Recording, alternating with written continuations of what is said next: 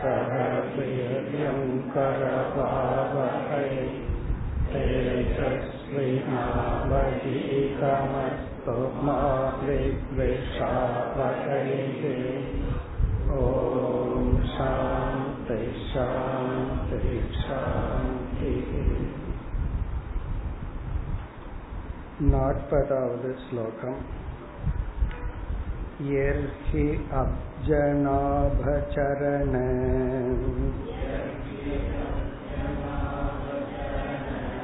येषणया उरुबत्याम् चेतो मलानि विधमे गुणकर्मजानी तस्मिन् विशुद्ध उपलभ्यते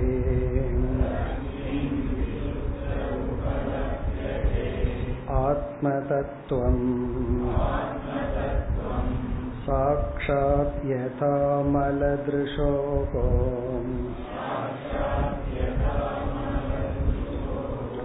सवितृप्रकाशः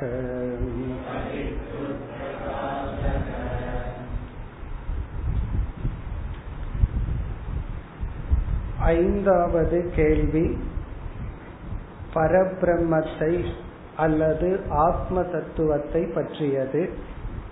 நாராயணன் என்று அழைக்கப்படுகின்ற பிரம்ம தத்துவத்தை கூறுங்கள்.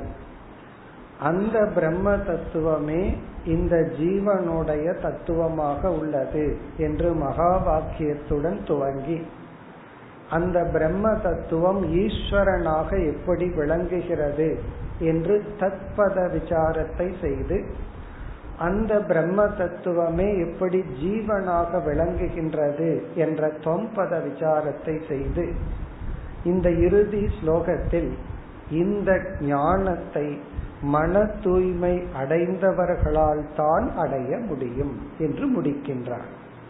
இப்ப இந்த அறிவை பற்றி எவ்வளவுதான் விசாரம் செய்தாலும் அது நம்முடைய விஞ்ஞானமய கோஷத்துல ஒரு மெமரிய போல பதிஞ்சிருக்கும் அவ்வளவுதான். அது நமக்கு ஒரு அறிவாக உள்ளே செல்லாது. இல்ல எனக்கு நல்லா தெரியுது தெளிவாக தெரிகிறதுன்னு சொன்னாலும் இப்ப தெளிவா தெரிகிற மாதிரி இருக்கும். ஆனாலும் அதனுடைய ஸ்பிரிட் நமக்கு புரிஞ்சிருக்காது. ஒரு எயித்து நைன்த் படிக்கிற பையன் வந்து அல்லது சிக்ஸ்த் செவன்த் படிக்கிற பையன் வந்து ஒரு திருக்குறளை அர்த்தத்தோட மனப்பாடம் பண்ணி சொல்றான்னு வச்சுக்கோ. அவன் சொல்லுவான் எனக்கு அர்த்தத்தோட தெரியுதுன்னு சொல்லுவான். ஆனாலும் நம்ம என்ன சொல்றோம்? உனக்கு அர்த்தம் புரியாது இந்த வயசுல. சிக்ஸ்த் செவன்த் படிக்கும் போது ஒரு பெரிய தத்துவத்தை அவன் அர்த்தத்தோடயே சொல்றான். பிழை இல்லாம சொன்னாலும் எப்படி அவனுடைய ஸ்பிரிட் அவனுக்கு வாழ்க்கை வாழ வாழத்தான் புரியுமே தவிர அதை புரிஞ்சுக்கிறதுக்குன்னு ஒரு பக்குவம் வேண்டும். அது போல ஆத்ம தத்துவம் எனக்கு நல்லாவே அர்த்தத்தோட புரிஞ்சிருக்குன்னு சொன்னாலும் சில பேர் வந்து எனக்கு ஞானம் வந்துடுதுன்னு சொல்லிட்டு ஆனா அவன் பண்றதுதான் எனக்கு பிடிக்கிறது இல்லைன்னு ஆரம்பிச்சிருவான் ஞானம் வந்திருக்குன்னு சொல்லிட்டு அப்புறம் எல்லாத்தையும் கம்ப்ளைண்ட் பண்றது. அப்ப இதுல இருந்து என்னன்னா ஞானம் வரலின்னு சொன்னா அவங்களுக்கு கோபம் வந்துடும் அதுல இருந்தே ஞானம் வரலின்னு தெரியுதுன்னு தனக்கு தெரியணும். அப்படி தெரிவதில்லை. இப்ப இங்க எப்படி முடிக்கிறார்னா எவ்வளவுதான் நம்ம படிச்சு விசாரம் பண்ணாலும் தஸ்மின் விசுத்தே உபலபியத ஆத்ம தத்துவம் அந்த மனம் தூய்மை அடைந்தால்தான் ஆத்ம தத்துவமானது விளங்கும். இப்படி முடிச்ச உடனே அடுத்த கேள்வி வந்து அப்படி மனதை தூய்மைப்படுத்தும் கர்மயோகத்தை பற்றி கூறுங்கள். இந்த விதேகராஜா எல்லாமே தெரிஞ்சு வச்சிருக்க சில சமயம் தெரிஞ்ச கேள்வியே வேணும்னே கேட்போம். அது எப்படின்னா அவர் எப்படி சொல்றாருன்னு பார்ப்போம் அப்படிங்கறதுக்காக அல்லது மீண்டும் மீண்டும் நம்ம கேட்கறது எதுக்குன்னா இப்ப ஒரு படத்தை பிடிச்சிருந்தா ரெண்டாவது முறை மூணாவது முறை பாக்குறது இல்லையா? அது போல மீண்டும் மீண்டும் குருவிடம் கேட்பது நம்ம மனசுல பதியணுங்கிறதுக்காக. இவர் நல்லாவே தெரியுது இந்த ராஜாவுக்கு கர்மயோகம்தான் மனதை தூய்மைப்படுத்தும்னு. ஆகவே அடுத்த கேள்வி மனதை தூய்மைப்படுத்தும் கர்மயோகத்தை பற்றி கோருங்கள். அதாவது வேதாந்தத்தினுடைய பீக்கிலிருந்து ஃபர்ஸ்ட் ஸ்டெப் நம்ம வேதாந்தத்தினுடைய முதல் படியான கர்ம யோகத்திற்கு வருகின்றார். அடுத்த கேள்வி அடுத்து ஆறாவது கேள்வி அடுத்த ஸ்லோகம். कर्मयोगं वदत नः।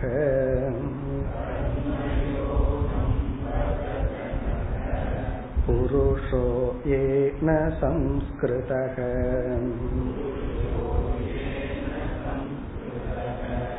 विदुयेहासु कर्माणि।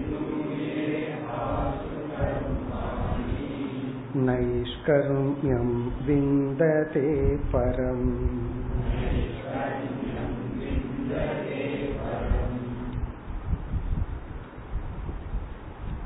இந்த ஸ்லோகத்திலும் அடுத்த ஸ்லோகத்திலும் நாற்பத்தி ஒன்று நாற்பத்தி இரண்டு இந்த இரண்டு ஸ்லோகத்தில் விதேகராஜா கேள்வியை கேட்கின்றார் இது ஆறாவது கேள்வி மொத்தம் நமக்கு ஒன்பது கேள்விகள் ஒன்பது யோகிகள் ஒவ்வொரு கேள்விக்கான பதில் சொல்லி கொண்டு வருகின்றார்.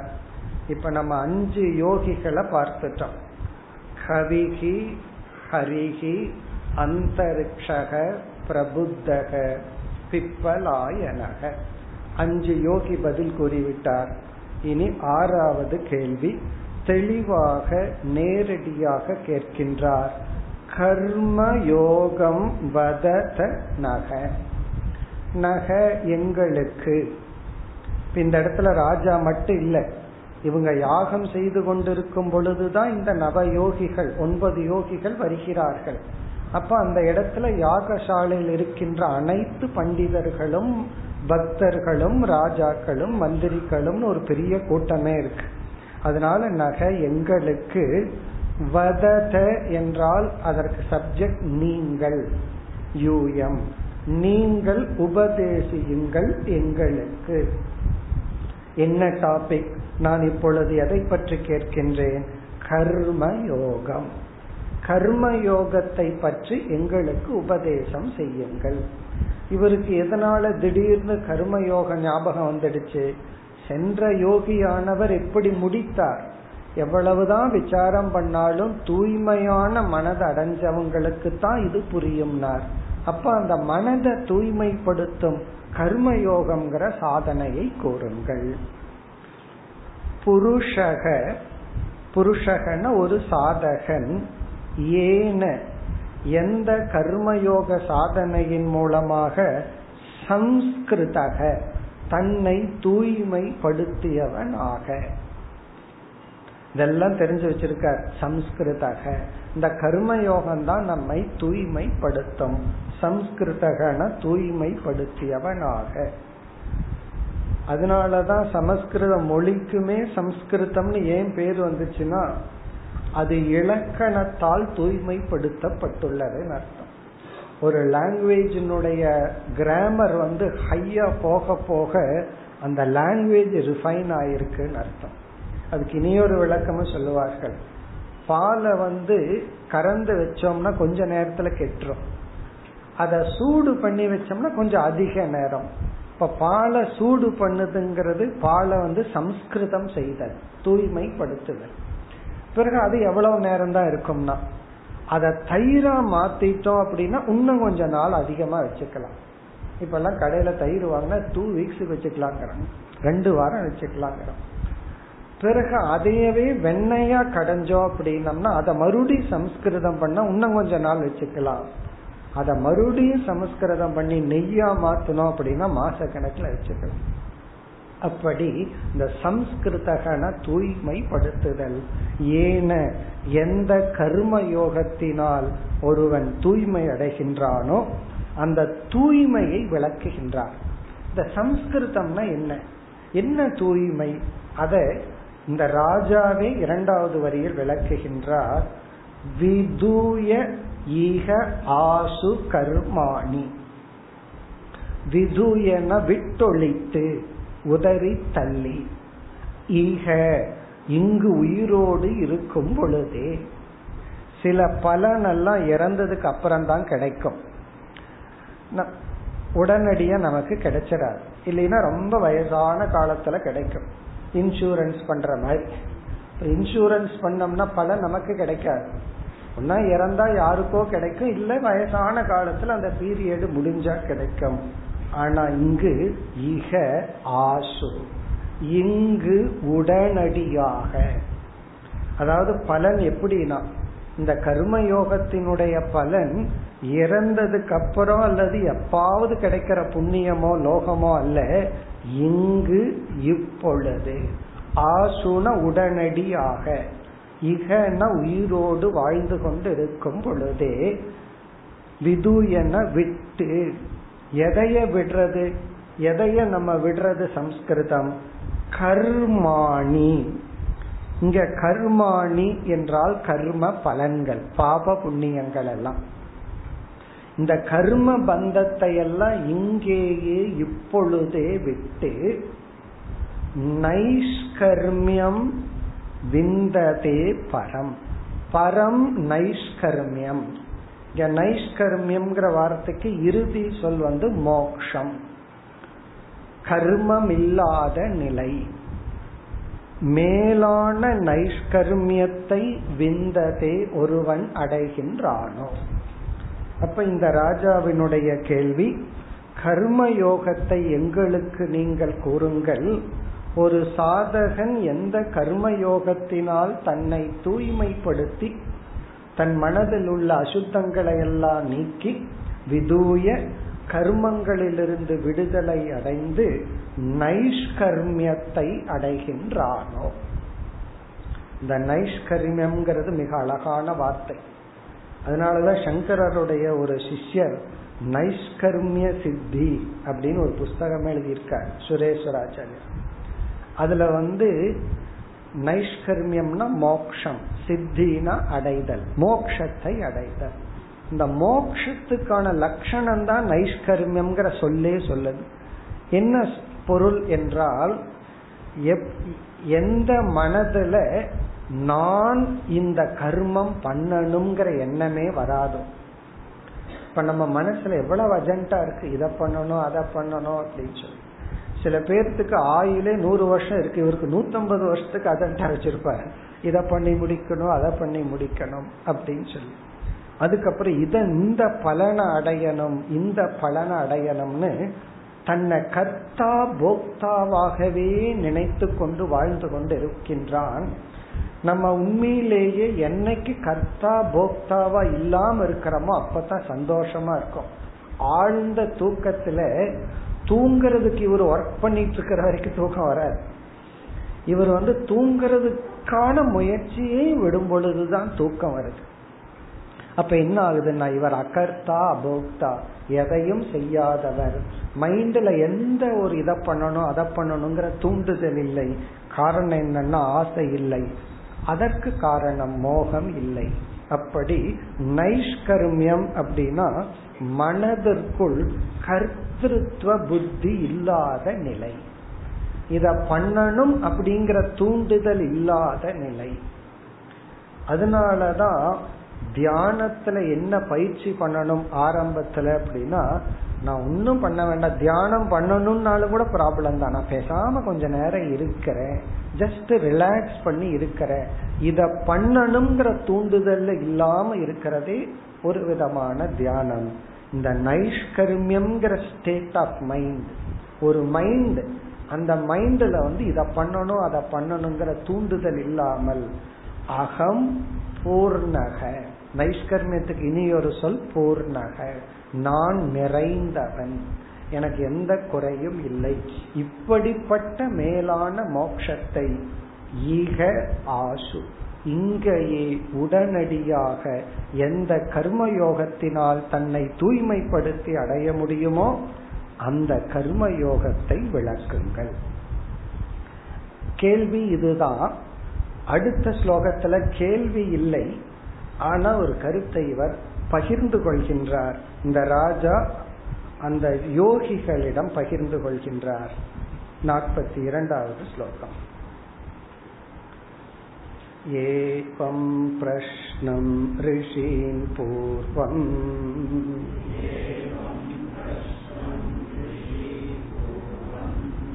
पृच्छं पितुरन्तिके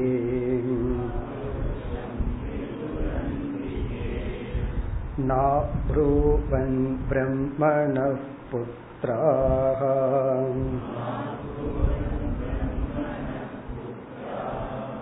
तत्र कारणमुच्यताम्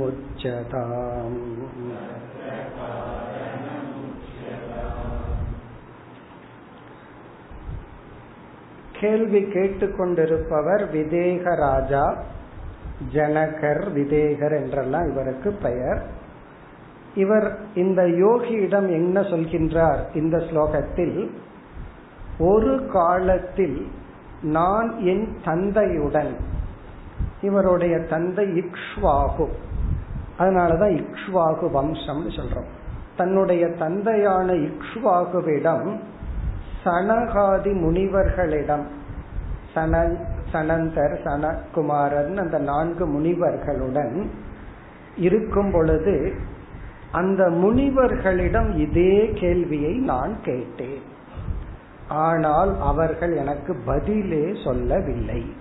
இதற்கு என்ன காரணம்? இந்த கேள்வியை நான் என் தந்தையோட இருக்கும் பொழுது நான் சனகாதி முனிவர்களிடமும் கேட்டேன். ஆனா அவங்க சைலண்டா இருந்துட்டாங்க பதிலே சொல்லவில்லை. அதுக்கு என்ன காரணம்? ஏன் எனக்கு அப்ப இந்த முனிவர்கள் பதில் சொல்லவில்லை? இதுதான் இங்க சொல்றார். இதற்கு என்ன பதில்னா இந்த முனிவர்களும் இதுக்கு பதில் சொல்றதில்லை. கர்ம யோகம்ங்கிற பதில் சொல்கிறார்கள். உனக்கு ஏன் பதில் சொல்லலைன்னு நேரடியா சொல்லவில்லை. ஆனா மறைமுகமாக சொல்கிறார் சொல்ல போகிறார்கள். நீ அப்பொழுது குழந்தையாக இருந்த காரணத்தினால் உனக்கு இது புரியாது என்று அந்த ரிஷிகள் உனக்கு பதில் சொல்லவில்லை. இது நேரடியா இந்த பதில் வராது. ஆனா மறைமுகமா சொல்ல போறான் அப்படின்னா ஒருவர் இடத்துல ஒரு கேள்வியை கேட்டு அவங்க பதில் சொல்லல அப்படின்னா நமக்கு அந்த பதிலை புரிந்து கொள்கின்ற சக்தி இல்லைன்னு புரிந்து கொள்ள வேண்டும். அதைத்தான் இங்க எக்ஸ்பிரஸ் பண்றார். தன் மனநிலையை கூறுகின்றார். அதே சமயத்துல காரணத்தையும் கேட்கிறார். ஆனா இந்த கேள்வியை எந்த ரிஷிகளும் பெரிதாக எடுத்துக்கொள்வதில்லை. அவங்க பதிலேயே மறைமுகமா சொல்லி விடுகிறார்கள் உனக்கு போதிய பக்குவம் இல்லாத காரணத்தினால் அந்த ரிஷிகள் எல்லாம் உனக்கு பதில் சொல்லவில்லை. ஏவம் பிரஷ்னம். இந்த கேள்வியை ஏவம் பிரஷ்னம் பூர்வம் பிதுகு அந்திகே. பூர்வம்னா ரொம்ப காலத்துக்கு முன்னாடி என்னுடைய தந்தை என்னுடைய அருகில் நான் இருக்கும் பொழுது நான் ஒரு சின்ன பையனா தந்தையோட அருகில் இருக்கும் பொழுது ரிஷீன் ரிஷிகளிடத்தில் ரிஷீன் அப்ரிச்சம். அப்ரிச்சம்னா கேட்டேன். அப்ரிச்சம்னா அகம் அப்ரிச்சம் நான் கேட்டேன். பிதுகு அந்திகேனா என்னுடைய தந்தையினுடைய அருகில் இருந்து கொண்டு ரிஷின் அந்த ரிஷிகளிடம் நான் கேட்டேன். இங்க இந்த விளக்க ஆசிரியர்கள் தான் அந்த ரிஷிகள் எல்லாம் யாருன்னு விளக்கம் கொடுக்கிறார்கள். சனகாதி முனிவர்களிடம் தன்னுடைய தந்தை உரையாடி கொண்டிருக்கும் பொழுது அப்படின்னா அப்பா வந்து ரிஷிய நோக்கி ரிஷிகளிடம் இருந்தா பையனும் அதைத்தான் பண்றான். அப்பா யாரிடத்துல பழகிறாரோ அவங்களிடத்துல தானே பையனும் பழகுவான். அப்ப எங்க அப்பா வந்து ரிஷிகளோடு சம்பந்தம் வைத்திருந்தார்கள். ரிஷிகளோடு பேசி கொண்டிருக்கும் பொழுது இந்த சில பசங்கள்லாம் இந்த முந்திரி கொட்டைன்னு சொல்லுவாங்கல்ல அது போல இவர் ரொம்ப ஆர்வத்துல இவர் ஒரு கேள்வியை கேட்டிருக்கார். அப்பா கேட்டா நானும் கேட்பேன் அப்படின்னு சொல்லி. ஆனா ரிஷி வந்து இந்த குழந்தைக்கு பதில் சொல்லவில்லை.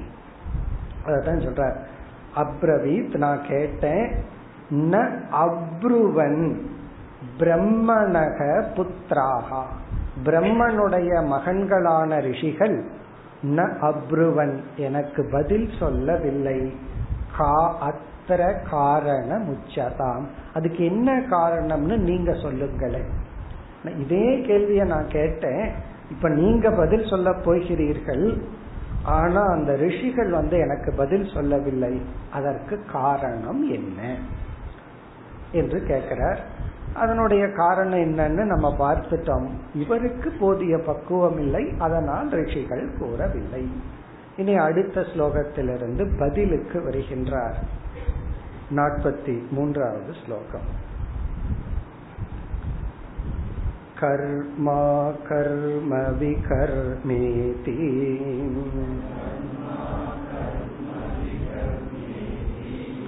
वेदवादो न लौकिकः।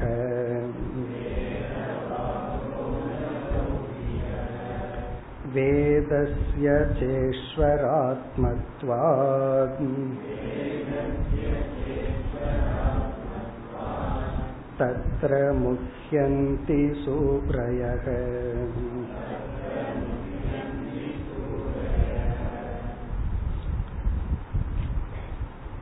இந்த நாற்பத்தி மூன்றாவது ஸ்லோகத்தில் ஆரம்பித்து ஐம்பத்தி ஐந்தாவது ஸ்லோகம் வரை இந்த இரண்டாவது அத்தியாயம் முடியும் வரை இந்த கேள்விக்கான பதில் பதிமூன்று ஸ்லோகங்களில் பதில் அளிக்கின்றார் இந்த பதிலை அளிக்க வந்த ரிஷி ஆவிர்ஹோத்ரக ஆவிர்ஹோத்ரக என்ற யோகியானவர் பதிலளிக்க முன்வருகின்றார். இவர் கேள்வியை கேட்டுட்டு பேசாம இருக்கார். எல்லா ரிஷிகளிடம் பொதுவா கேட்கிறார் யார் யாருக்கு எந்தெந்த டாபிக் பிடிச்சிருக்கோ அந்தந்த டாபிக் அந்தந்த ரிஷிகள் வந்து எடுத்து விளக்குகிறார்கள். இப்ப நமக்கு பதிமூன்று ஸ்லோகங்கள்ல வந்து கர்ம யோகம் இந்த கர்ம யோகம்ங்கிறது பஞ்சமகா யஜ்யம் தான் கர்ம யோகம்னு பார்த்திருக்கோம். அந்த பஞ்சமகா யஜ்யத்துல இந்த ரிஷியானவர் சில ஸ்லோகங்களுக்கு பிறகு தேவ யஜத்தை கர்மயோகத்தின் முக்கிய அங்கமாக குறிப்பிடுகின்றார். கர்மயோகம்னா நமக்கு தெரியும் நம்ம படிச்சிருக்கோம் பல கோணங்கள்ல பல முறை. நம்ம கடமைகளை ஈஸ்வரனுக்காக என்ற ஒரு புத்தியில செய்யறது. அந்த கடமையில ஒன்று இறைவனை வழிபடுதல். பக்தி பூர்வம இறைவனை வழிபடுதல். அந்த இறை வழிபாட்டை இங்கு முக்கியமாக பேசுகின்றார். கர்மயோகத்தினுடைய லட்சணத்தை சொல்லி இறை வழிபாட்டை சொல்றார். என்ன இறைவனை வழிபடும் பொழுது மனம் தூய்மை அடைகின்றது. இந்த சித்த சுத்தி எப்பொழுது வரும்னா பகவானை வழிபடும் பொழுது பூஜிக்கும் பொழுது. பக்தி நமக்கு அதிகரிக்கின்றது. மனது தூய்மை அடைகிறது. இப்ப அதற்கு முன்னாடி சில கருத்துக்களை சொல்ற இந்த கர்மயோகம் அப்படிங்கிற தத்துவத்தை வேதத்திலிருந்து தான் நம்ம தெரிந்து கொள்ள முடிகிறது. இந்த வேதம் தான் நமக்கு வந்து இரண்டு விதமான அறிவுக்கு பிரமாணம். ஒன்று வந்து தர்மா தர்ம ஞானம் இனி ஒன்று வந்து சத்திய நித்தியா ஞானம். எது உண்மை எது பொய் அப்படிங்கிற அறிவை நம்ம வேதத்தின் கடைசி பகுதி உபனிஷத்திலிருந்து தெரிஞ்சுக்கிறோம். இந்த உலகத்துல சாஸ்வதமானது என்ன? அந்த ஞானம். அது வந்து உபனிஷத்திலிருந்து கிடைக்குது. பிறகு இந்த உலகத்துல எப்படி வாழ்ந்தால் சந்தோஷமா வாழலாம்? நம்ம மோட்சத்துக்கும் கூட போக வேண்டாம். கடவுளை உணர்ந்து முக்தி அடையணுங்கிறதும் கூட வேண்டாம். இந்த உலகத்துல ஒரு மனிதனா எப்படி வாழ்ந்தா எப்படி நடத்தைகளும் குணங்களும் இருந்தா ஃபர்ஸ்ட் இந்த உலகத்தை நல்லா என்ஜாய் பண்ணலாம். இப்ப உதாரணமா உடல் ஆரோக்கியம் இருந்தா தானே சந்தோஷமா வாழ முடியும். இவருக்கு வந்து எல்லா ஹாஸ்பிட்டல் அட்ரஸும் தெரியும். காலையில இருந்து சாயந்தரத்து வரைக்கும் என்னன்னா. ஹாஸ்பிட்டலுக்கும் மெடிக்கல் ஷாப்புக்கு தான் போறாருன்னு வச்சுக்கோங்க. அப்புறம் எதுக்கு வாழணும்? அல்லது வந்து மனோதத்துவ டாக்டர் கிட்ட போயிட்டு வரணும் இல்ல ஸ்லீப்பிங் டோஸ் சாப்பிட்டு தான் தூங்கணும்னு வச்சுக்கோங்க. அப்புறம் எதுக்கு வாழணும்? அப்ப உடல் ஆரோக்கியம் இருந்தா தான் இந்த உலகத்தை நன்கு அனுபவிக்க முடியும். அதே போல உள்ளம் ஆரோக்கியமா இருந்தா தான். குறிப்பா ஹியூமன் மைண்ட் அப்படின்னு சொன்னா உறவுகள்ல தான் பக்குவப்படுது உறவுகள்ல தான் ப்ராப்ளமும் வருது. நம்ம ரிலேஷன்ஷிப்ல தான் துயரப்படுறோம். ரிலேஷன்ஷிப்ல தான் பக்குவப்பட்டாகணும். அப்ப என்ன நான் எப்படி ரிலேட் பண்ணிக்கணும்? நான் ஒரு கர்த்தாவா இருக்கும்போது செயல்படும் பொழுது எனக்கு என்னென்ன ஆட்டிடியூட் இருக்கணும்? நான் கர்ம பலனை வாங்கும் போது எனக்கு என்னென்ன ஆட்டிடியூட் இருக்கணும்? எந்த செயலை நான் செய்யணும்? எதை செய்யக்கூடாது? எதை நான் கம்பல்சரியா செஞ்சாகணும்? இந்த அறிவு அடிப்படையா இருந்தா தான் இக உலகத்துல சந்தோஷமா வாழலாம். சித்த சுத்தி வரும். மோட்சத்தை அடைய முடியும். இந்த அறிவை நாம் வேதத்திலிருந்து தான் பெற முடியும். இந்த வேதம் இந்த அறிவை நமக்கு கொடுக்குது. இங்க வந்து இந்த யோகி என்ன சொல்றார்? கர்ம யோகம் பண்றதுங்கிறது செகண்டரிங்கிறார் முதல்ல புரிஞ்சுக்கிறதே கஷ்டங்கிறார் எது கடமை எது கடமை இல்லை. என்னுடைய டியூட்டி என்ன? என்னுடைய டியூட்டி என்ன? இல்லை. இத புரிஞ்சுக்கிறதே அவ்வளவு சுலபம் அல்லங்கிற. அதை புரிஞ்சுட்டா தான் அந்த கடமையை ஒழுங்கா செய்ய முடியும். அப்போ என்னுடைய கடமையை புரிஞ்சுக்கிறது தர்மத்தை புரிஞ்சுக்கிறது நான் எதை செய்யக்கூடாதுங்கிறத புரிஞ்சுக்கிறது இதிலேயே பெரிய பெரிய அறிவாளிகள் குழப்பத்தை அடைந்துள்ளார்கள். சாதாரண ஆட்கள் அல்ல. பெரிய பெரிய இன்டலக்சுவல் ஜெயின் அவங்களே குழப்பத்தை அடைந்துள்ளார்கள். பல வருஷங்கள் சாஸ்திரம் படித்தவரே குழப்பத்தை அடைந்துள்ளார்கள். மகாபாரத்துல தர்மராஜா உட்பட அவர் ஒரு இட ஒரு சூழ்நிலைன்னு நினைச்சார் துரியோதனனோட சூதாடுறதுதான் தர்மம். அப்பதான் நமக்கு வந்து யுத்தம் வராது. அப்பதான் சேர்ந்து இருக்க முடியும். ப்ராப்ளம் வராதுன்னு நினைச்சார். துரியோதன சூதாட கூப்பிடும் பொழுது அவருக்கு தெரியுது தவறு தவிர்க்கணும்னு. தவிர்த்துட்டா பெரிய ப்ராப்ளம் வந்துருமோ? தவிர்க்க கூடாதோ அப்படின்னு நினைச்சிட்டு செய்யறார் சில சமயங்கள்ல இதுதான் பர்ஃபெக்ட்னு நினைச்சிட்டு கரெக்டான தப்பா பண்ணுவோம். அதுதான் பெரிய ப்ராப்ளத்துல கொண்டு போய் விடும். அப்படி எது தர்மம் எது அதர்மம் எதை செய்யணும் எதை செய்யக்கூடாது? ஒருத்தர்கிட்ட இப்படி பேசுனா அவர் நல்லா இருப்பார்னு பேசுவோம். கரெக்டா அந்த வார்த்தை தான் அவர் கோபத்தை கிரியேட் பண்ணி வைக்கும். அவர் கோபப்படுவார்னு தெரியும். கோவப்படக்கூடாதுன்னு நினைச்சிட்டு ஒன்ன சொல்லுவோம். அதுதான் அவர் கோபத்தை கொடுக்கும்னே நமக்கு தெரியாம இருக்கு. ஆகவே வாழ்க்கையில எதை செய்யணும் எதை செய்யக்கூடாது எதை ஒமிட் பண்ண கூடாதுங்கிற விஷயத்துல வேதம்தான் பிரமாணம். அத சூரர்களும் மோகத்தை அடைந்துள்ளார்கள். அதுதான் இந்த ஸ்லோகத்தின் சாராம்சம். இந்த முதல் ஸ்லோகத்தில் என்ன சொல்ற? கர்ம அகர்ம விகர்ம இதி வேதவாதக. வேதவாதகனா வேதிக் டீச்சிங். வேதம்தான் நமக்கு சொல்லிக் கொடுக்கும் கர்மனா என்ன? அகர்ம அப்படின்னா என்ன? விகர்ம அப்படின்னா என்ன? எது கர்ம? எது அகர்ம? எது விகர்ம? இந்த அறிவை கொடுப்பது வேதவாதக வேதிக் டீச்சிங் வேதந்தா ரிஷிகள் தான் மகான்கள் தான் இந்த அறிவை கொடுப்பவர்கள். ந லௌகிகக உலகத்தில் இருப்பவர்களுக்கு யாருக்கும் இந்த அறிவு இல்லை. ந லௌகிகனா உலகத்திலிருந்து இந்த அறிவை நம்ம பெற முடியாது. நீங்க யாருகிட்டயாவது போய் நான் என்ன பண்ணட்டும்னு கேட்டா நீங்க என்ன பண்ணா அவருக்கு சௌரியமா இருக்குமோ அதைத்தான் உங்களை பண்ண சொல்லுவேன். அதுதான் உங்க கடமைன்னு சொல்லுவேன்.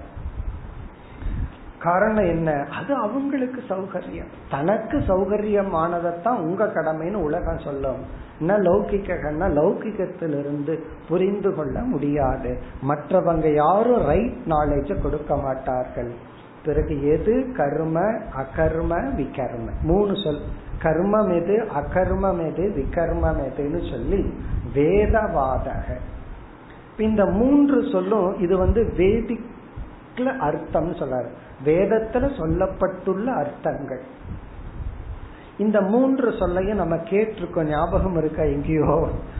பகவத்கீதையில நான்காவது அத்தியாயத்துல பகவான் சொல்லியிருக்க ஆனால் அங்கு சொன்ன அர்த்தம் வேறு இந்த இடத்துல அர்த்தம் வேறு.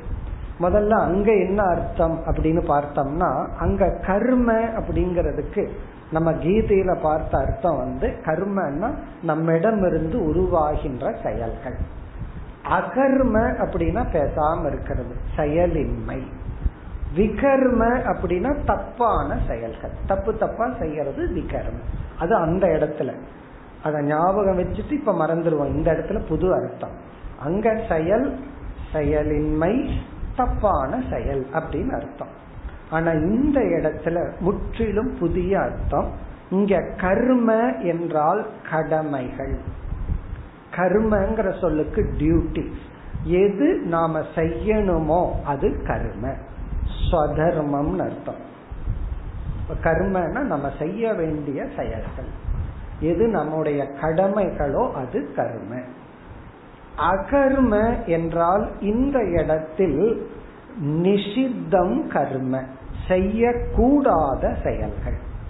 மது அருந்துதல் திருடுதல் கொலை செய்தல் பொய் சொல்லுதல் எந்த செயலெல்லாம் சாஸ்திரம் நீ பண்ணக்கூடாதுன்னு சொல்லி இருக்கோ அதெல்லாம் அகர்ம. இங்க அகர்மன நிஷித்தம் கர்மம் ஹிம்சா பர மத்தவங்களை துன்பப்படுத்துறது. அது சொல்லளவிலோ செயல் அளவிலோ இதெல்லாம். இங்க கர்ம அப்படின்னா செய்ய வேண்டியது அகர்மன செய்யக்கூடாத செயல்கள். செய்ய முடியாத செயல்கள் அல்ல. செய்ய முடியாததை செய்ய முடியாது. செய்ய முடியும் ஆனா செய்யக்கூடாது. மற்றவங்களை துன்புறுத்துற மாதிரி பேசுறது நடந்துக்கிறது இதெல்லாம். விகர்ம என்றால் செய்ய வேண்டியதை விட்டு விடுதல் ஒமிஷன் எதை செய்யணுமோ அதை விட்டுறது. இந்த ஞானம் எல்லாம் என்று பொருள். எதை செய்யணும் எதை செய்யக்கூடாது எதை நம்ம விட்டு விடக்கூடாது கம்பல்சரியா நம்ம வந்து அதை ஒமிட் பண்ண கூடாது இந்த தத்துவங்கள் எல்லாம் வேத வாதக இது வேதத்திலிருந்து நமக்கு கிடைக்கிற டீச்சிங் பிறகு அந்த வேதமே சொல்லுது உனக்கு என்னிடத்திலிருந்து டைரக்ட் டீச்சிங் கிடைக்கல அப்படின்னா நீ வந்து அடுத்த ஸ்டெப்ல ஸ்மிருதிக்கு போன சொல்லும். ஸ்மிருதி கிட்ட இருந்து கிடைக்கலைன்னா அந்த காலத்துல வாழ்ந்து கொண்டிருக்கின்ற தர்மப்படி வாழ்கின்ற மகான்கள் என்ன சொல்றாங்களோ அதுதான் தர்மம். இது வேதம் நமக்கு சொல்லி கொடுக்கிற ஸ்டெப்ஸ் ஃபர்ஸ்ட் நீ டைரக்டா எங்கிட்ட ஆக்சஸ் பண்ணி பாரு. உனக்கு அதுல குழப்பம் இருந்தா ஸ்மிருதி கிட்ட போ. மகான்கள் எழுதி வச்ச நூல்கள் கிட்ட போ. உனக்கு அதுவும் கிடைக்கலையா? அப்ப உயிரோடு இருப்பவங்க கிட்ட கேட்டு நான் இதை செய்யலாமா? செய்யக்கூடாதா? அப்படின்னு அவங்க கிட்ட கேட்டு அவங்க சொல்றதுதான் தர்மம். அவங்க சொன்னதை கேட்டுட்டு உடனே போய் வேதத்தை ரெஃபர் பண்ணக்கூடாது. அது இருக்கா இல்லையான்னு சொல்லி. ஏன்னா வேதமே என்ன சொல்லி இருக்கு அவங்க சொல்றதுதான் தர்மம். இப்படி வேதமானது அதுவே ஸ்டெப் பை ஸ்டெப்பா நமக்கு அறிவை கொடுத்துள்ளது. இனி வேதஸ்ய ஈஸ்வர. வேதமானது ஈஸ்வர ஆத்மத்வாத். இந்த வேதம் ஈஸ்வரனிடமிருந்து வந்துள்ளது. இந்த வேதம் யாருகிட்ட இருந்து வந்துச்சுன்னா பகவானிடமிருந்து வந்தது. வேதசிய ஈஸ்வர ஆத்மத்வாத்னா பகவானிடமிருந்து தூய்மையடைந்த ரிஷிகள் மூலமாக மந்திரங்கள் மூலமாக வெளிப்படுத்தப்பட்ட காரணத்தினால். அப்ப வந்து ஆத்தர் எல்லாத்துக்குமே ஆத்தர் ஆத்தர்னு சொல்லுவோமே. அதை எழுதியவர் ஆசிரியர் யார் அப்படின்னு சொல்லி வேதத்துக்கு ஆசிரியரை வந்து இறைவன். ஈஸ்வரன் தான் வேதத்துக்கு ஆசிரியர். ஆனா இந்த மந்திரம் இந்த ரிஷிகிட்ட இருந்து வந்ததுன்னு நம்ம படிச்சோம்னா அந்த ரிஷிகள் மூலமாக இறைவன் வெளிப்படுத்தி உள்ளார். இப்ப ஈஸ்வரங்கிட்ட இருந்து வேதம் வந்திருக்கு அப்படின்னா ஆத்தன்டிக்னு அர்த்தம். வேதம் சொல்றதுதான் உண்மை. சரி. தத்திர சூரையக முக்கியந்தி பல பெரிய பெரிய அறிவாளிகளும் இந்த கர்மயோக விஷயத்தில் தர்மா தர்ம விஷயத்தில் முஹ்யந்தி மோகத்தை அடைந்துள்ளார்கள். பெரிய பெரிய ரிஷிகள் எல்லாம் படித்தவர்களும் கூட எது சரி எது தப்புங்கிற விஷயத்தில் குழப்பத்தை அடைந்துள்ளார்கள். நம்ம லைஃப்லயும் அதைத்தான் பாக்கிறோம் பல சமயங்கள்ல நமக்கே தெரிய மாட்டேங்குது. நம்ம வந்து நல்லதைத்தான் பண்ணணும்னு நினைக்கிறோம். ஆனா எது நல்லது? தெரிவதில்லை. குழப்பம் வருகின்றது. இத முதல்ல சொல்ற அப்ப கர்மயோகத்தை எப்படி இன்ட்ரடியூஸ் பண்றாருன்னா இந்த கர்மயோகத்தை பற்றிய ஞானம் எது கடமை எது அதர்மமான செயல் எந்தெந்த கடமைகளை விடக்கூடாது இந்த அறிவெல்லாம் ஷோர்ஸ் வந்து வேதம் தான் அந்த வேதத்துக்குள்ள என்னென்ன ஷோர்ஸ் இருக்குன்னா வேதமே ஸ்மிருதிய ஷோர்ஸா சொல்லுது சிஷ்டாச்சாரத்தை ஷோர்ஸா சொல்லுது. ஞானிகளை சிஷ்டாச்சாரம்னா ஞானிகள். ஞானிகளையும் அது ஷோர்ஸா காட்டி கொடுக்குது. அப்ப நமக்கு முக்கியம் என்னன்னா வேதம் தான் அந்த வேதம் இறைவனிடமிருந்து வந்தது. இதில் சாதாரண மக்கள் அல்ல பண்டிதர்களும் மோகத்தை அடைந்துள்ளார்கள். பிறகு வந்து வேதம் எப்படி நமக்கு டீச் பண்ணது? வேதிக் டீச்சிங் வேதம் நமக்கு உபதேசிக்கின்ற முறையை அடுத்த ஸ்லோகத்தில் கூறுகின்றார் அதாவது மெத்தட் ஆஃப் டீச்சிங் வேதம் நமக்கு எப்படி அறிவை கொடுக்கின்றது நாற்பத்தி நான்கு परोक्षवादो वेदोऽयम्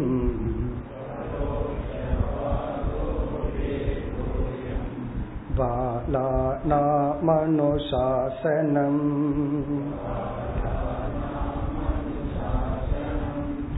कर्म मोक्षाय कर्माणि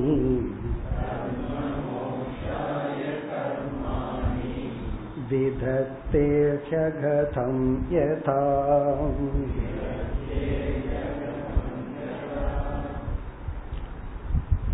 மிக ஒரு அழகான ஸ்லோகம் ஒரு முக்கியமான ஸ்லோகமும் கூட வேதம் வந்து எப்படி நமக்கு உபதேசிக்கின்றது? ஒருத்தர்கிட்ட நம்ம ஒரு அரை மணி நேரம் பேசிட்டு இருக்கோம். பேசி முடிஞ்சதுக்கு அப்புறம் நமக்கு இன்டெலிஜென்ட் இருந்தா ஒரே ஒரு வாக்கியத்துல அவ்வளவு நேரம் அவர் பேசினாரே அவருடைய கோர் இன்டென்ஷன் என்னன்னு புரிஞ்சுக்கலாம். எப்போ புத்தி இருந்தால். ஒருவர் வந்து தன்னுடைய இன்டென்ஷனை அரை மணி நேரம் தெளிவா சொன்னாலும் நம்ம புரிஞ்சுக்காம போறோம். அப்போ ஒருத்தர் வந்து தன்னுடைய இன்டென்ஷனை சொல்லவே மாட்டார். அது உள்ள இருக்கிற இன்டென்ஷனை சொல்லாம அத சம்பந்தமா ஏதாவது சொல்லிட்டு இருப்பார் நம்ம புத்திசாலித்தனமா புரிஞ்சுக்கணும். ஒருத்தர் வீட்டுக்கு கெஸ்டா போய் அவர்கிட்ட பேசிட்டு இருக்கோம் அவர் வந்து போங்கன்னு சொல்லுவாரா? நல்லா இருக்காதல்ல. அவருக்கு இப்ப வெளியே போக வேண்டிய வேலை இருக்கு. ஏன்னா வேற ஒரு இடத்துல அப்பாயின்மெண்ட் அவர் கொடுத்திருக்காரு அவர் போய் ஆகணும். உடனே அவர் நம்ம கிட்ட சொல்றார் இப்ப நான் ஒன்பது மணிக்கு ஒருத்தர் கிட்ட போகணும் அப்படிங்கிறார். அப்படியான்னு கேட்டுட்டு இவர் மறுபடியும் பேசிட்டு இருக்காரு. அப்படின்னா என்ன அர்த்தம்? நான் ஒன்பது மணிக்கு ஒருத்தர்கிட்ட போகணும்னா மணி எட்டு ஐம்பது ஆகுது நீங்க காலி பண்ணுங்கன்னு அர்த்தம். இவர் புரிஞ்சுக்க மாட்டார். அப்போ இவர் ஏன் டைரக்டா சொல்லலாம் நீங்க போங்கன்னு சொல்றது மரியாதை இல்லை அநாகரிகமான வார்த்தை அது. அப்ப இவர் வந்து ரொம்ப ஜென்ட்லா அவருக்கு சில பேசாம புரிய வைக்கிறார். நீங்க போங்க அப்படிங்கறத டைரக்டா சொல்லாம இவர் என்ன சொல்றார்? ஏன் நான் போகணும். எனக்கு வேலை இருக்குன்னு ஏதோ சொல்றார். அப்ப அந்த தாற்பயத்தை நம்ம புரிஞ்சுட்டு நடந்துக்கணும். ஏன் டைரக்டா சொல்லல அப்படின்னா அது ஒரு நாகரீகம். அது ஒரு வெர்பல் கல்ச்சர்னு சொல்றது. நம்ம வார்த்தையில கல்ச்சரா நடந்துக்கணும். இன்னும் சில பேர் நான் வந்து ஓப்பனா இருப்பேன்னு வெட்டு ஒன்று துண்டு ரெண்டா பேசிட்டு இருப்பாங்க. அப்படின்னு பேசக்கூடாது. மென்மையா பேசணும். அப்படி வேதமானது நம்மிடத்தில் பல விஷயங்களை டைரக்டா சொல்லாம இன்டைரக்டா தான் சொல்லலாம் இப்ப வேதத்தினுடைய டீச்சிங்கே நோ டைரக்ட் ஏன்னா டைரக்டா சொன்னா துன்பப்பட்டு விடுவார்கள். டைரக்டா சொன்னா ஹர்ட் ஆயிடுவாங்க ஒரு ஸ்டூடெண்ட் வந்து லேட்டா வருவார். லேட்டா வந்தா பின்னாடி உட்காரணும் அல்ல லேட்டா வந்துட்டு எல்லாத்தையும் தாண்டி எல்லாத்துக்கும் எல்லாத்தையும் முதிச்சுட்டு வந்து முன்னாடி உட்காரு. இப்ப நம்ம வந்து இப்படி வராதுன்னு சொன்னா ஹர்ட் ஆயிடுவாங்க. அப்ப நம்ம என்ன சொல்றோம்? லேட்டா வரக்கூடாது. அப்படி வந்தால் கொஞ்சம் பின்னாடி உட்கார்ந்துட்டா நல்லா இருக்கும். அப்படி சொன்னாலும் என்ன ஹர்ட் பண்ணிட்டாங்கன்னு அப்படி சொன்னாலும் துயரப்பட்டு கொள்கிறார்கள். அப்படி சிலதெல்லாம் நம்ம டைரக்டா சொல்ல முடியாது. சொன்னாலும் புரியாத கேஸுக்கு அது வேற விஷயம். ஆனாலும் பல சமயங்கள்ல நம்ம மென்மையாகத்தான் சொல்ல வேண்டியது பிறகு இனி ஒரு எக்ஸாம்பிள் எடுத்துக்குவோம். இப்போ ஒரு ஆறு வயசு ஏழு வயசு பையன் இருக்கான். அவங்களோட பேரண்ட்ஸ் வந்து ஏதோ பார்ட்டிக்கு போறாங்க அல்லது ஏதோ ரிசப்ஷனுக்கு போறாங்க அல்லது பிலிமுக்கே போறாங்கன்னு வச்சுக்கோங்க குழந்தைகிட்ட சொன்னா குழந்தை என்ன பண்ண நானும் வர்றேன்னு சொல்லும். ஸோ அந்த இடத்துக்கு குழந்தை ஃபிட்டு கிடையாது. அது பிலிமுக்கு போறதா இருக்கலாம் அல்லது யாராவது பார்ட்டிக்கு போறதா இருக்கலாம் ஏதாவது ஒரு என்டர்டைன்மெண்ட் வச்சுக்குவாங்க அப்ப அந்த பேரண்ட்ஸ் குழந்தைகிட்ட என்ன சொல்லுவாங்க? நான் டாக்டர் கிட்ட ஊசி போட போறேன்னு சொல்லுவாங்க. உடனே குழந்தை என்ன பண்ண அப்ப நான் வரல. அப்போ பெற்றோர்கள் வந்து குழந்தைகள் கிட்ட எதை எப்படி சொல்லணும்? ஏன்னா குழந்தையினுடைய மனசை புண்படுத்தக்கூடாது. நான் ஹோட்டலுக்கு சாப்பிட போறேன் அப்படின்னு சொல்லிட்டு அந்த குழந்தைக்கு ஆசையை கிரியேட் பண்ணி அழ வச்சுட்டு போகக்கூடாது. அப்போ பெற்றோர்கள் வந்து குழந்தைகளிடம் சில விஷயத்தை சொல்லும் பொழுது நேரடியாக சொல்லாமல் மறைமுகமாக.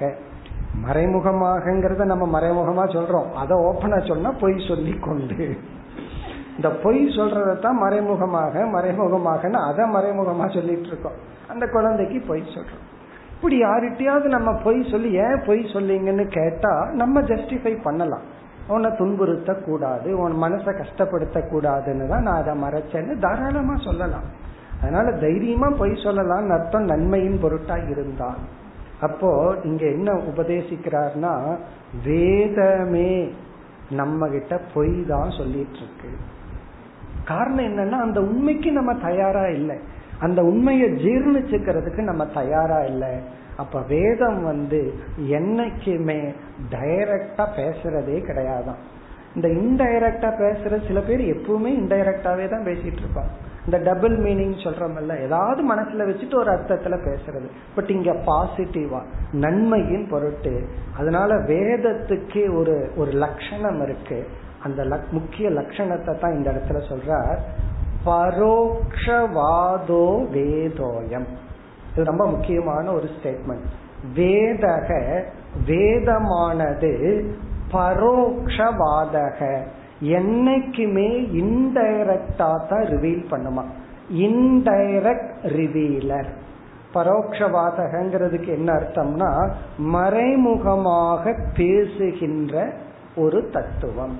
ஒரு ஒரு இன்ஸ்ட்ருமெண்ட் வாதகன்னா இந்த இடத்துல டீச்சிங் பரோக்ஷம்னா இன்டைரக்டா மறைமுகமாக. நேரடியா சொல்லாதான். மறைமுகமாக தான் சொல்லுமா. இந்த நாசூக்கானெல்லாம் சொல்றோமல்ல அதுதான். இந்த நாசூக்கா சொல்றது ஜென்டிலா சொல்றது மறைமுகமா சொல்றது. என்ன சிலதெல்லாம் டைரக்டா நம்ம பேசக்கூடாது சொல்லக்கூடாது. அது அப்படியே மறைமுகமா ரொம்ப மென்மையான வார்த்தையில சொல்லணும். பிறகு நம்மளுடைய இன்டென்ஷன் ஆப்போசிட்டா இருக்கும். இருந்தாலும் நம்ம அதை நம்ம சொல்றோம். ஸோ அதுதான் இங்கு. இப்ப முதல் வரி இது வேதத்திலேயே வர்ற வாக்கியம் அது. வேதமே தன்னை பத்தி சொல்லும் போது பரோக்ஷவாதக வேதகன்னு வேதத்துல சொல்லப்பட்டிருக்கு. அதைத்தான் கோட் பண்றார். அயம் வேதக பரோக்ஷவாதக. இந்த வேதமானது வாதகனை இந்த இடத்துல டீச்சிங்னு எடுத்துக்கலாம். பரோட்ச வாதகனை இன்டைரக்டா தான் டீச் பண்ணும். டைரக்டா நேரடியாலாம் அது சொல்லாது. அப்படின்னு சொல்லுது. அந்தேனைவ நீயமான யதாந்தாகான்னு சொல்லி மூடாகாங்கிற வார்த்தையெல்லாம் வேதத்தில் இருக்கு மூடர்கள் அப்படிங்கிற வார்த்தையெல்லாம் இருக்கு. ஆனா பொதுவா வேதம் நேரடியாக உபதேசிக்காது. அது இன்டைரக்டா தான் உபதேசிக்கும். அதுக்கு எக்ஸாம்பிள் இங்க சொல்றார். பாலானாம் அனுசாசனம். பாலானம்னா குழந்தைகளுக்கு அனுசாசனம். பெற்றோர்கள் உபதேசிப்பது போல. குழந்தைகளிடத்தில் பெற்றோர்கள் பேசுவது போல. குழந்தைகிட்ட பெற்றோர்கள் பேசுவது போல. இப்போ ஒரு குழந்தையினுடைய ரொம்ப க்ளோஸான தந்தையோ தாயோ அல்லது யாரோ ஒருத்தர் இறந்துட்டாங்க. குழந்தை விரும்புற ஒருத்தர் இறந்துட்டாங்க. உடனே குழந்தைகிட்ட போய் செத்து போயிட்டான்னாலும் சொல்றது இல்ல சாமி கூப்பிட்டாங்க. அவங்களுக்கு சாமியை ரொம்ப பிடிக்கும் போல் இருக்கு அதனால சாமி கிட்ட போயிட்டாங்க. அப்படித்தான் நம்ம குழந்தைகிட்ட சொல்றோம். அங்க போய் உடனே மரண தத்துவத்தை எல்லாம் குழந்தைக்கு சொல்றதுல அவெல்லாம் திரும்பி வரமாட்டான். என்ன பார்ப்போம் அவனோட கர்ம வினை முடிஞ்சது போய் சேர்ந்துட்டார். இப்படி எல்லாம் குழந்தைகிட்ட சொல்ல மாட்டோம். என்ன சொல்லுவோம்? சாமி கூப்பிட்டார். சாமி கிட்ட போயிட்டாங்க அம்மா சாமி கிட்ட போயாச்சு அப்பா சாமி கிட்ட போயாச்சு தாத்தா சாமி கிட்ட போயாச்சு. நம்ம எல்லாம் கொஞ்ச நாளுக்கு அப்புறம் போவோம். அப்படின்னு எப்படி குழந்தை கிட்ட நம்ம அதுக்குன்னு ஒரு லாங்குவேஜ் வச்சிருக்கிறோம். அது போலதான் வேதம் வந்து நம்ம எல்லாம் ஒரு குழந்தையா கன்சிடர் பண்ணி அப்படித்தான் நமக்கு உபதேசிக்குதான் இப்ப வேதத்தினுடைய பார்வையில நம்ம யாருமே அடல்ட் கிடையாது. நம்ம எல்லாமே குழந்தைகள் தான் எப்படி பெற்றோர்கள் குழந்தைகளுக்குன்னு ஒரு லாங்குவேஜ் வச்சிருக்காங்களோ டைரக்டா உபதேசிப்பதில்லையோ அது போல இனி இரண்டாவது வரையில மிக முக்கியமான ஒரு சொல். மிக அழகா இந்த யோகியானவர் கூறுகின்றார் கர்ம மோக்ஷாய கர்மாணி விதத்தே. இதுதான் வேத நம்ம வேதாந்தத்துக்கான மிக முக்கியமான ஒரு ஆணித்தரமான வார்த்தை. வேதங்கள் கர்மாணி விதத்தே. கர்மங்களை எல்லாம் நம்ம செய்ய சொல்லுது? அக்னிகோத்திரம் பண்ணு இத பண்ணு அத பண்ணு அப்படின்னு சொல்லி நம்ம வந்து கர்மத்தில் வேதங்கள் ஈடுபடுத்துகின்றன. உன்னுடைய கடமையை நீ செய்யணும் கடமைக்கு ஓய்வே கிடையாது என்றெல்லாம் நம்ம வந்து சும்மா இருக்க வைக்காம ஒருத்தன் பேசாம இருக்கலாமே அப்படின்னு இருந்தான்னா வேதம் அவனை விடாம நமக்கு எத்தனையோ கடமைகளை எல்லாம் சொல்லி கிரகஸ்த ஆசிரமம்னு ஒன்னு இருக்கு. அந்த ஆசிரமத்துக்குள்ள நீ என்ட்ராயி நீ வந்து பிரஜைகளை எல்லாம் வளர்த்தி நீ வந்து செயல்பட்டு கொண்டு இருக்க வேண்டும்னு சொல்லுது அப்ப நம்ம என்ன பண்ணுது? சும்மா இருக்கிற ஒருத்தனை பிடிச்சு செயல்ல தூண்டி விட்டு அவனுக்குள்ள கர்த்தாங்கிற புத்திய தூண்டி விட்டு அவனை செயல் செய்ய வைக்குது இப்ப வேறொரு கோணத்துல பார்த்தா இவனை செயல் செய்ய வச்சு வேதமே என்ன பண்ணிடுது இவனுக்கு பாப புண்ணியத்தை இன்க்ரீஸ் பண்ணி விட்டுடுச்சே. என்ன செயல் செஞ்சு? அதுல இவன் பாவத்தை பண்ணி புண்ணியத்தை பண்ணி. இப்ப பாப புண்ணியத்தை எல்லாம் இவன் சம்பாதிக்கிறதுக்கு வேதம் காரணமாயிடுச்சு. அப்ப வேதம் சும்மா இருந்திருந்தா இவன் ஒன்னும் செய்யாம இருந்திருப்பானே. இவனை வந்து வேதம் செயல்படுத்தி விட்டுடுதே அப்படின்னு நினைச்சா வேதம் வந்து ஒருத்தனை கர்மத்துல தூண்டுறது உள் நோக்கம் என்னவா? கர்ம மோக்ஷாய. அவனை கர்மத்திலிருந்து விடுவிக்கத்தான் கர்மத்தில் வேதம் ஒருவனை ஈடுபடுத்துகின்றது. என்ன? டைரக்ட் அழகான வார்த்தை. இதெல்லாம் பரோட்சம் கிடையாது. இதெல்லாம் டைரக்ட் டீச்சிங் நேரடியா இந்த யோகியானவர் சொல்றார். அதான் மிக ஒரு அழகான ஸ்லோகம் இது. ஞாபகம் வச்சுக்க வேண்டிய ஸ்லோகம். அதாவது கர்ம மோக்ஷாய. நம்ம வந்து கர்மத்திலிருந்து விடுவிக்க கர்மாணி விதத்தே. கர்மமானது வேதத்தினால் கூறப்பட்டுள்ளது. இதுதான் பரோட்சம் இதுதான் இன்டைரக்ட் இப்ப வேதத்தினுடைய இன்டென்ஷன் என்ன?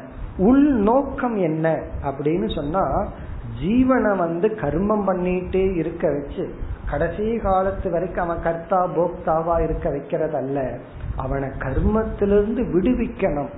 ஏற்கனவே இவன் கர்மம் பண்ணி பாப புண்ணியத்தை எல்லாம் சேர்த்து ராகத்வேஷத்தை எல்லாம் சேர்த்து வச்சிருக்கான். இப்ப அவனுக்கு என்ன பண்றதுன்னா ஆன்டிடோட் மறுபடியும் ஒரு கர்மத்தை கர்ம யோகமா கொடுத்து அவனை தூய்மைப்படுத்தி கர்மத்திலிருந்து வெளிக்கொண்டு வருவதுதான் வேதத்தினுடைய இன்டென்ஷன் இப்ப வேதம் வந்து எதிலிருந்து நம்ம விடுவிக்க விரும்புதோ அதிலேயே கொண்டு போய் சேர்க்கிறார் இப்ப இதத்தான் நீ சொல்ல போற இது தெரியாம சில பேர் வேதத்துல கர்மம் எல்லாம் சொல்லி இருக்கு அப்ப நான் கர்மமே பண்ணிட்டு இருக்கணும் இந்த வேதத்தினுடைய இன்டென்ஷன் தெரியாம உள்நோக்கு தெரியாம வேத நேரடியா என்ன சொல்லுதோ அதையே அல்டிமேட்டா நினைத்து கொள்கிறார்கள். இந்த குழப்பத்தை தான் பண்டிதர்களும் செய்து விடுகிறார்கள்.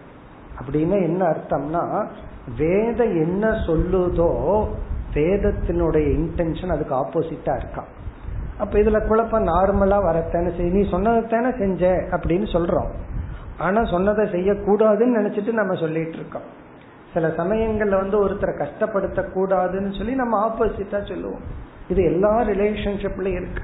இப்ப ராமர் வந்து சீதா தேவியிடம் நான் காட்டுக்கு போறேன் நீயும் வா அப்படின்னு கூப்பிடல. கூப்பிடக்கூடாது. அவர் வந்து வேண்டாம் நீ வரக்கூடாதுன்னு தான் சொல்லணும். அது அவருடைய தர்மம். நீ என்னோட கஷ்டப்படுறதுக்கு நீ அவ்வளவு ஜனகர்கிட்ட இருந்து வரல நீ சந்தோஷமா மாளிகையில் இருன்னு சொல்றது ராமருடைய தர்மம். சீத்தையினுடைய தர்மம் என்ன தெரியுமோ? புருஷன் சொல்ல கேட்காம இருக்கிற காரணம் என்ன? உன்னுடைய இன்டென்ஷன் என்ன?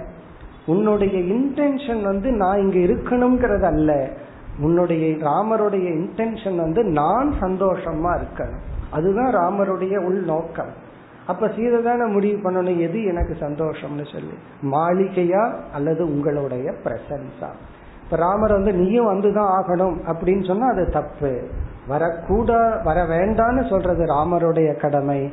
நான் வந்துதான் ஆவேன்னு சொல்றது சீத்தையினுடைய கடமை. அப்படி பல சமயங்கள்ல நம்ம எதை பேசுறோமோ அதுக்கு ஆப்போசிட்டான உணர்வோட பேசுவோம். ராமர் வந்து உண்மையிலேயே என்ன உணர்வோட பேசியிருப்பார்? நீ என் சொல்படி கேட்காம வரணும் அப்படிங்கறது அவருடைய இன்டென்ஷன் ஆனா அவர் என்ன பேசினார்? நீ வரக்கூடாது. அதே போல இது வந்து எங்க ஒரு அன்பு இருக்கோ அங்க ஆப்போசிட்டாவே தான் நடந்துட்டு இருக்கோம் சில சமயம் நம்ம வேண்டாம்னு சொல்லுவோம். ஒரு சங்கோஜத்துல அவன் ஓணும்னு வைப்பார்கள். சில சமயம் பரவாயில்ல நான் போறேன்னு சொல்லுவோம். உடனே சொல்லிட்டாரு போ அப்படின்ற கூடாது ஒரு நாலு முறை அவர் போறேன் போறேன்னு சொல்லணும். நம்ம நாலு முறை இல்ல போகாதேன்னு சொல்லணும்.